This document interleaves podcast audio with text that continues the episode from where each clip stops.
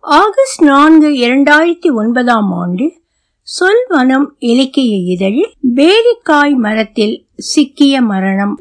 Latin அமெரிக்க நாடோடி சிறுகதையின் மொழிபெயர்ப்பு இது. இதனை மொழிபெயர்த்தவர் எழுத்தாளர் யூமா வாசுகி. ஒலிவடிவம் சரஸ்வதி தியாகராஜன் பாஸ்டன். ஓரிடத்தில் ஒரு முதியவள் இருந்தாள். அவளுக்கு ஆக மொத்தத்தில் ஒரே ஒரு பேரிக்காய் மரம் மட்டும்தான் சொத்தாக இருந்தது. குடிசையை ஒட்டி நிறைய காய்களுடன் அது நின்றிருந்தது. ஆனால் ஒருபோதும் கிழவிக்கு ஒரு பழம் கூட கிடைக்கவில்லை. காய்கள் பழுக்க தொடங்கினால் பக்கத்து வீடுகளிலிருந்து பிள்ளைகள் வருவார்கள்.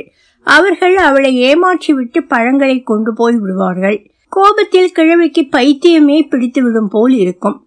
அப்படி இருக்கும்போது ஒரு பயணி முதியவளின் குடிசைக்கு வந்தான். அங்கே இரவு தங்குவதற்கு அவன் அனுமதி கேட்டான். உள்ளே வாருங்கள் என்றாள் முதியவள். அவன் உள்ளே வந்து படுத்துறங்கினான் மறுநாள் போவதற்கான நேரம் வந்தபோது அவன் கிழவியிடம் ஏதாவது ஒரு விஷயத்தை கேளுங்கள். உங்களுக்கு அது உடனே கிடைக்கும் என்றான். கிழவி சொன்னாள் எனக்கு ஒரே ஒரு ஆசைதான் இருக்கிறது. என் பேரிக்காய் மரத்தில் ஏறுபவர்கள் யாராக இருந்தாலும் சரி நான் இறங்க அனுமதிக்கும் வரை மரத்தில் தான் இருக்க வேண்டும். உங்களுடைய ஆசைப்படியே நடக்கட்டும் என்று சொல்லிவிட்டு பயணி புறப்பட்டு சென்றான். மறுநாள் பேரிக்காய்கள் பழித்தன.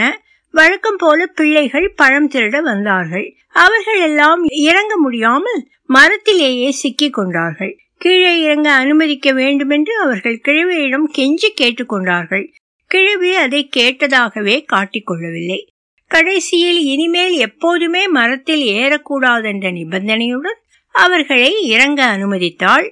நாட்கள் கடந்தன. ஒரு மாலை நேரத்தில் மற்றொரு பயணி முதியவளிடம் வந்தான். நடந்து வந்த களைப்பில் அவன் திணறிக் கொண்டிருந்தான். நீங்கள் எதற்கு வந்திருக்கிறீர்கள்? என்று முதியவள் விசாரித்தாள். நான் தான் மரணம். பயணி சொன்னான். நான் உன்னை அழைத்து செல்ல வந்திருக்கிறேன்.